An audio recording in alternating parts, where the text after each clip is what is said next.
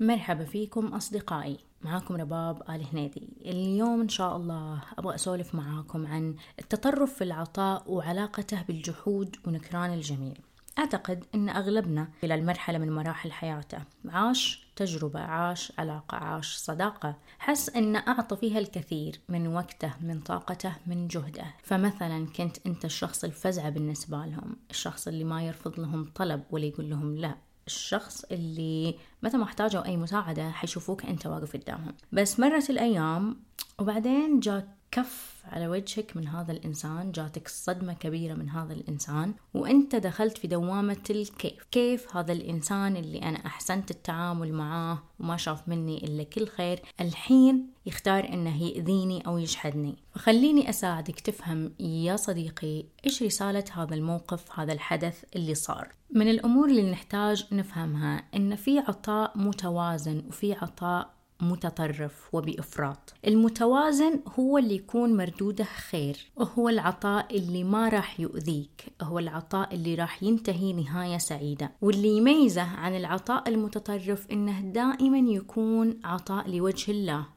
ما أنتظر منه حب ولا مصلحة من الآخرين ما أنتظر منه خدمات من الآخرين أو إنهم يشوفوني وينتبهوا لي إن أنا هنا طالعوا فيني. باختصار ما أنتظر منه مقابل. فهذا النوع من العطاء راح يطورك وراح يفتح لك أبواب جديدة وراح يضاعف لك الرزق حقك. لكن العطاء المتطرف ما يعتبر عطاء لوجه الله. وعلى الأغلب الهدف منه مردود الهدف منه مقابل الهدف منه حب.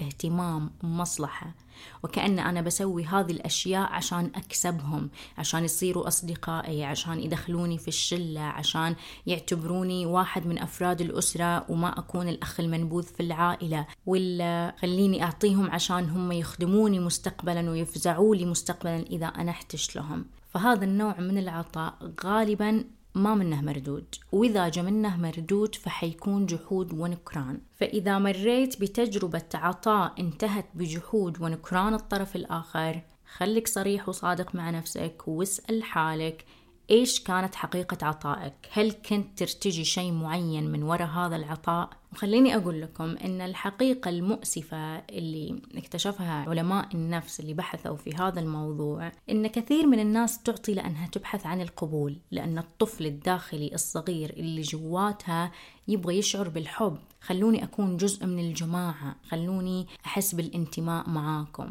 ويمكن أحد الأسباب أن هالشخص وهو طفل مر بتجارب حس فيها أنه منبوذ أو حس أنه غير مرغوب فيه أو أنه مرفوض من أهله.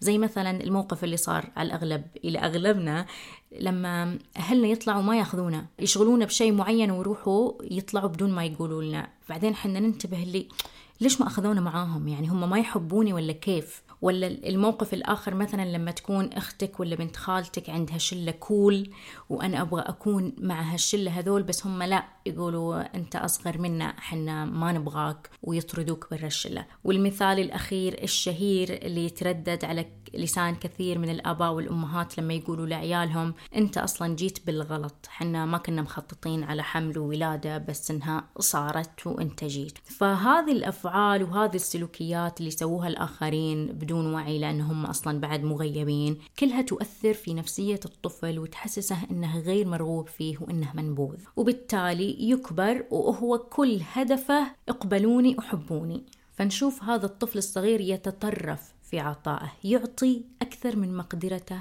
وطاقته. يعطي في المقابل هو قاعد يدوس على نفسه. يسمح للآخرين أنهم ياكلوا حقوقه. فإيش الحل هنا عشان نتجنب الدوامة هذه كلها؟ أنك تقبل الطفل الصغير الداخلي اللي جواتك تقدم له الحب تقدم له الاهتمام تعطيه هو أول شيء قبل أي أحد ثاني. خلونا ناخذ هالمثال عشان توضح الفكرة. لو طالعنا حوالينا راح نشوف مجموعة كبيرة من الناس تخاف من حكم الآخرين عليها. تخاف إنها تاخذ خطوة في حياتها خطوة تغير حياتها لأنها خايفة إيش حيقولوا أهلي؟ إيش حيقولوا أصدقائي؟ إيش حيقول مجتمعي؟ إيش حيقولوا الناس؟ يهمهم بشكل كبير رأي الآخرين. ليش يهمهم رأي الآخرين؟ لأن هم يبغوا يكونوا مقبولين في نظر الآخرين. وكأن إذا هم اختاروا اختيارهم الحقيقي وقرارهم الحقيقي الآخرين راح يرفضونهم راح يكونوا منبوذين ويبتعدوا عنهم. فكل هالناس الطفل الصغير اللي جواتهم هو اللي قاعد يقود. حنا ما نبغى الطفل اللي يقود. إحنا نبغاه يتعافى ويتشافى. أول شيء يتعلم يحب نفسه يحب شكله حالته المادية الاجتماعية التعليمية.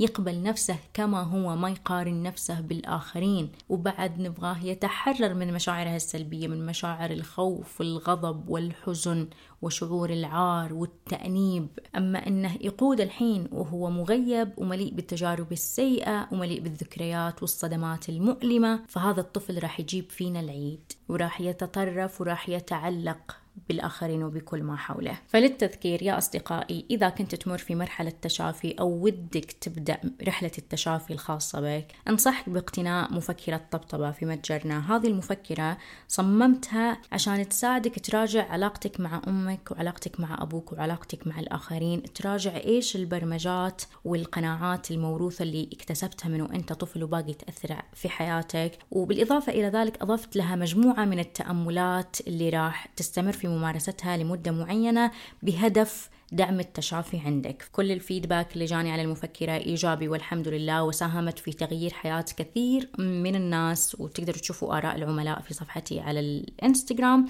وراح أحط لكم معلومات أكثر عن المفكرة في صندوق الوصف.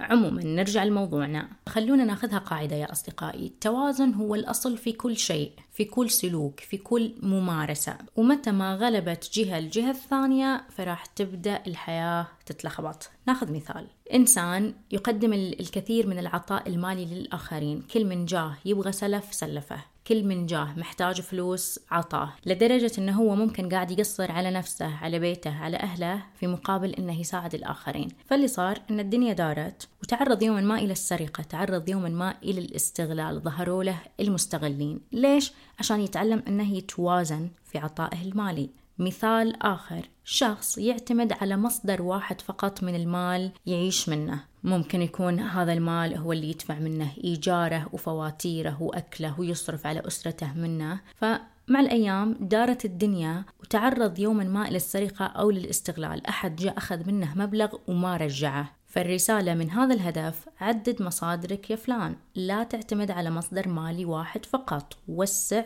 خياراتك. مثال أخير راح أشاركه عن التطرف في سلوك معين وإيش نتيجة هذا الحدث. عندنا فلان مدمن تدخين ويدخن بشراهة كذا مشتغل محرقة. من أول ما يصحى إلى ما ينام والسيجارة ما تنزل من يده. فممكن تدور الأيام بعد فترة هذا الإنسان يصاب بجلطة يصاب بسرطان رئوي يصاب بمشكلة صحية. فإيش تكون رسالة هذا الحدث؟ ببساطة هي أنت كنت تفتقر إلى التوازن في ممارسة هذا السلوك.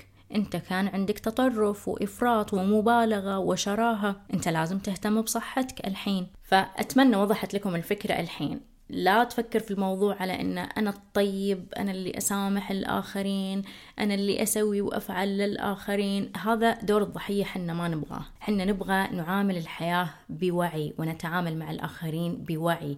هذه قوانين وسنن كونية. التوازن هو الأصل. ورب العالمين ما راح يظلم عباده. مستحيل تكون متوازن في عطائك وتعطي لوجه الله ورب العالمين يرده لك بالسوء وبالشر. فراقب تطرفك حتى لو كان هذا التطرف في سلوك يعتبر كويس وإيجابي أو في ممارسة تعتبر إيجابية زي التطرف في التسامح مع الآخرين التطرف في تقديم الحب للآخرين فهذا كله يؤذي وراح تكون نتيجته ألم في النهاية. عموما هذا كل اللي عندي اليوم أصدقائي أتمنى تسجيل اليوم كان خفيف لطيف عليكم أعجبكم ألهمكم بطريقة ما. إذا عجبكم please ما ننسى ال like وال subscribe وما ننسى نشاركه مع أحد الأصدقاء اللي ممكن ينتفع من هذه المعلومات. سعدت جدا بتواجدي معاكم اليوم ألقاكم في تسجيل جديد.